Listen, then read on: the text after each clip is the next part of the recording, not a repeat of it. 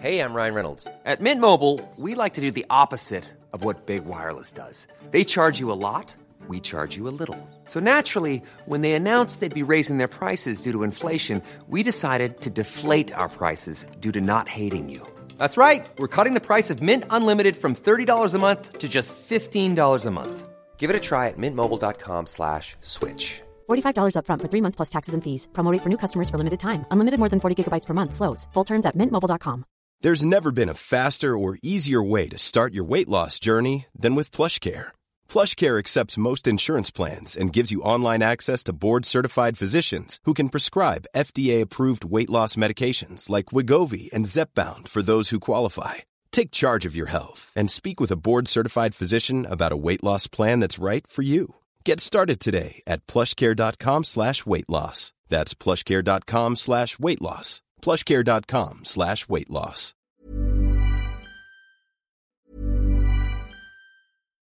If you're looking for plump lips that last, you need to know about Juvederm lip fillers. With Juvederm Volbella XC and Juvederm Ultra XC, your lip look, whether it's subtle or bold, can last up to one full year with optimal treatment and no additional maintenance. Find a licensed specialist and see if it's right for you at juvederm.com today. That's J U V E D E R M.com. Add fullness to lips in adults over 21 with Juvederm Volbella XC or Juvederm Ultra XC. Do not use if you have severe allergies or a history of severe allergic reactions, or if you're allergic to lidocaine or the proteins used in Juvederm. Tell your doctor if you have a history of scarring or taking medicines that decrease the body's immune response or that can prolong bleeding. Common side effects include injection site redness, swelling, pain, tenderness, firmness, lumps, bumps, bruising, discoloration, or itching. As with all fillers, there's a rare risk of unintentional injection into a blood vessel, which can cause vision abnormalities, blindness, stroke, temporary scabs, or scarring. For full important safety information, visit juvederm.com.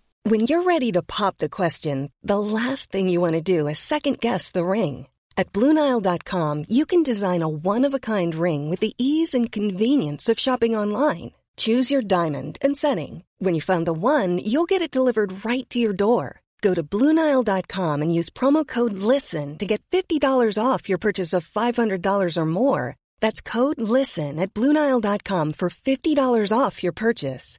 Bluenile.com code LISTEN. Planning for your next trip?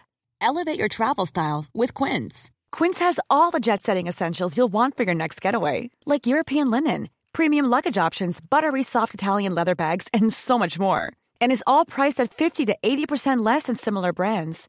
Plus, Quince only works with factories that use safe and ethical manufacturing practices. Pack your bags with high-quality essentials you'll be wearing for vacations to come with Quince. Go to quince.com slash pack for free shipping and 365-day returns. Jane Pick, Pickett of the Islandwood Veterinary Hospital in Newmarket, part of the Mill Street Veterinary Group, uh, joins me on this Thursday afternoon. Good afternoon to you, Jane. Good afternoon, Patricia. And you are very welcome. Pet questions uh, coming into us uh, to John Paul 0818 103 103. And you can also uh, text, I can see texts and WhatsApps coming into 0862 103 103. Okay, let's start with Nuala in Rochestown, who has a Bichon Frise neutered five year old. He has begun limping just on one leg. We don't think it was an injury, but there does seem to be a small lump appearing on one of his joints. What could that all be about? Okay, that's interesting. So, a limp will generally be an indicator of discomfort or pain in dogs. Um, sometimes they, I suppose, the classic things that we think of when we interpret pet pain is kind of yelping or whinging, but really, 99% of the time, pets are a lot more silent than that. They're a lot more guarded. They tend to try and hold, like, um, hide their pain essentially, because that's that's how they are kind of evolutionarily built. So, normally, when they're limping, they are painful. Now, the swelling or the little lump that's appeared on the joint is most likely a joint swelling. Now, little lumps and bumps and bone growths are also possible, but in, in a relatively young dog are less likely. And if this if the if the kind of limping started all of a sudden, it could well be swelling, so swelling of the joint fluid. So inside in our joints, we have lots of really clever things that help our joints to keep moving despite the pressure we put on them. So we have cartilage, which kind of acts like cushioning, so that every step we take, that takes a little bit of the force. So sometimes they can have damage to the cartilage, and that way it means that the force that's going through the leg as they walk is a little bit more uncomfortable. And also, we have some fluid in there. So it's actually really normal for us to have fluid inside in our joints in normal amounts. And that kind of provides another lubricating, cushioning effect so that as we move, the limb and the joint can move really freely and it absorbs some of the pressure.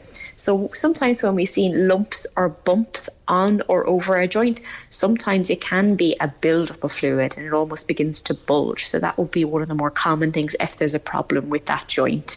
But as I say, lumps and bumps of the bone itself are possible possible as well, but l- less frequent. I would say for this little dog, if it's limping and even though you can't think of an injury that might have happened, dogs are crafty little creatures. They can get up to all sorts when we're not looking, so an injury is possible. I would say you need to bring your dog along to the vet. And when you go to your vet, just have a think before you go about how long it's been going on, what you guys were doing as regards walking and activity and playing with other dogs in, in the days and let's say week before it started, just so that'll be able to give your vet a little bit more information about what might likely have happened. And I'm sure your vet will take a really good look at the limb. Um, and it may be the case that your vet might recommend further tests. So they may recommend something like an x ray, and that's a really good imaging tool that allows us to see the the bones and the joints really, really well. But your vet will let you know after examining your pet what's the most appropriate course of action. But best of luck with that. I think a, a visit to your trip, a, trip to your vet is in order. Okay, I don't know if you remember to do this or not, but a lady, uh, one of our listeners said, I contacted you about a fortnight ago about peppermint oil around my doors. I want to spray it to deter spiders, but I'm worried about my cats. Uh, Jane was going to check out whether it was poisonous for cats or not. Apologies if I missed the answer, but I didn't hear last week's uh, segment. Did you ever uh, get to check that? I did. Yeah. I, I checked it up really, really toxic for cats. Ah. Not what I would recommend. Um, its efficacy in keeping spiders away is a little bit dubious too. So what I'd say is to be safe, if you have cats around, I would really, really try and stay away from peppermint oil. Um, I suppose as for getting rid of the spiders, that's not my my area of okay. expertise. But in keeping the cats safe, it's not something I would risk them getting into contact with. Um, so even if you're putting it on the inside of your door as you open and close the door, obviously it will spread it around a little bit, and obviously you will have contact contact with it as you move through the door. And I assume you probably have contact with the cats. So it may be indirect that they might have contact with it, even if it is just in, in, in the door frame itself. But I would say that it would be safest not to go down that route yeah. from a cat safety okay. point of view. Well done. Well done. Hi, Patricia and Jane. I have a three year old hen with sour crop. She was recovering well, but she's now lost a lot of weight. Is there any food I can give her to help her put back on some of that weight? I am planning, planning on bringing her to the vet if she doesn't improve? Okay, I would say if she's not putting back on weight, go to your vet and get her assessed. With chickens, uh, there, I suppose I'll put my hands up and say they're not my area of expertise. But what I do know about chickens is they're not the most resilient creatures. If they've been unwell and they're struggling to recover, it's really best to try and get veterinary attention early so that you can intervene and assess if there's anything underlying going on that might be stopping them recovering fully. And also, if you if you contact a vet that is experienced with chickens or is happy happy to deal with that species, they'd be able to best guide you as to what diet from a recuperation point of view would be appropriate. But I'm afraid not my area of expertise, and I wouldn't like to lead you lead you astray. Okay, Breathe in Mallow is the lady who's been on to us for the last number of weeks because she's been doing the trap, neuter, and uh, release on uh, uh, feral cats in her garden. She wants to know, she said, Could you please ask Jane if neutered cats can still mate? I know it sounds like a silly question, but the little feral female I trapped about three weeks ago, I've only seen her come back for food maybe once or twice. She's now a nervous wreck. And, and when she do, did come back, she has been attacking her kittens who are living in my garden. By the way, the feral male cat that I fed for at least five years is kinder to the kittens. He isn't neutered as I feel he's too old now. Okay, so go on the female cat first. They, they, they don't still mate once they've been neutered. Mm, it's less. It's less likely. Okay. Um, after they've been neutered, they won't be able to get pregnant. Yeah. Um, is what I will say. Um, cats, I suppose they can still mate and be seen to be mate, but they don't really have the kind of hormonal drive to get involved in that business. Okay. Um, so it is rare possible, but if they have been spayed, they won't be able to get pregnant, which is good news for the, the feral cat population. As regards her being a little bit nervous, it is quite natural, and we see that quite a lot with, let's say, trap neuter release schemes. Um, that after they have been neutered, sometimes they can be a little skittish for a few weeks, but they soon settle down and settle back into routine. Um, but obviously, for a, a semi-feral cat, you know, being taken out of their environment to, to be neutered, it's a really great thing to do for the feral, popu- feral cat population, which is exploding as we speak. So it's really, really important to do. But it is a, I suppose, it is a big change for them, particularly when they're probably not used to a lot of human contact. So it's it's necessary. It's really beneficial, but it can make them a bit skittish for a few weeks. But but they will settle down. Now the male cat at five is is, is that too old for neutering? No, not too No. old for neutering at all. And No. provided he's otherwise healthy in himself, I would say the best thing to do would probably be to get that little boy neutered. Um, I'd say, you know, it's never really too late to neuter, particularly in a feral cat population, because he will probably be out and about meeting lots of lady cats. So whatever you can do to to reduce the exploding cat population is, is a great thing. And I'd say at five, he's he's not too old. As And if you've got, well. and if the kittens are living in the garden, they'll be the next, you know, with, with that male. So yeah. so, so so get moving on that. Okay, um, Danny uh, is is planning this weekend to introduce a three month old kitten to what he describes as a pampered. Cocker Spaniel, a two year old. Will they eventually get on? He's planning on them both being indoor pets. Um, yes, I would say they'll most likely adapt to each other. They may not be keen on the idea, particularly the uh, the dog in the household that's kind of the established pet may not be so happy about the the new arrival to begin with. I think the really key thing in introducing a new pet, particularly kind of a, a new pet that's young and small and a bit more fragile, into a house with an already established pet, is to really take it slow. I, I really think that there's a lot of temptation to, you know, just, you know, put them in together and expect them to be the best of friends straight away. And, and that's not realistic.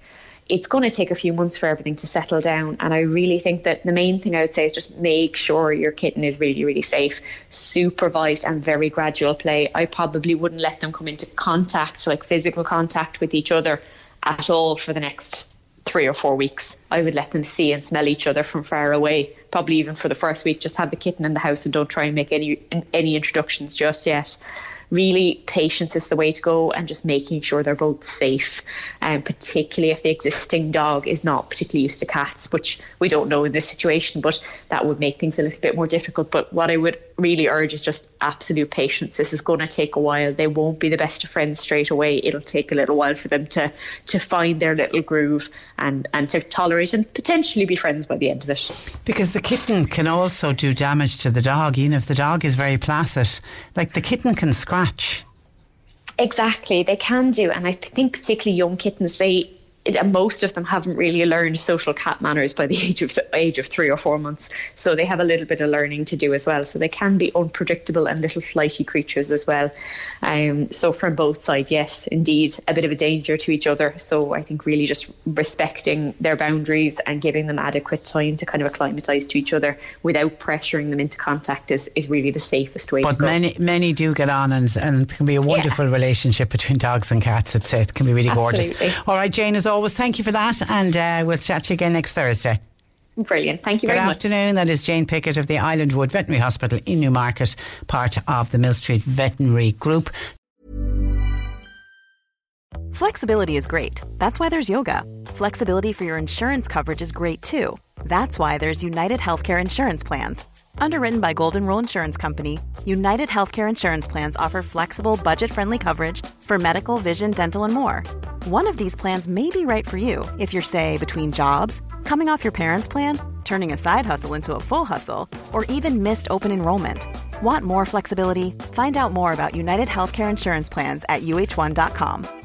Planning for your next trip? Elevate your travel style with Quince. Quince has all the jet setting essentials you'll want for your next getaway, like European linen, premium luggage options, buttery soft Italian leather bags, and so much more. And is all priced at 50 to 80% less than similar brands. Plus, Quince only works with factories that use safe and ethical manufacturing practices. Pack your bags with high-quality essentials you'll be wearing for vacations to come with Quince. Go to quince.com slash pack for free shipping and 365-day returns.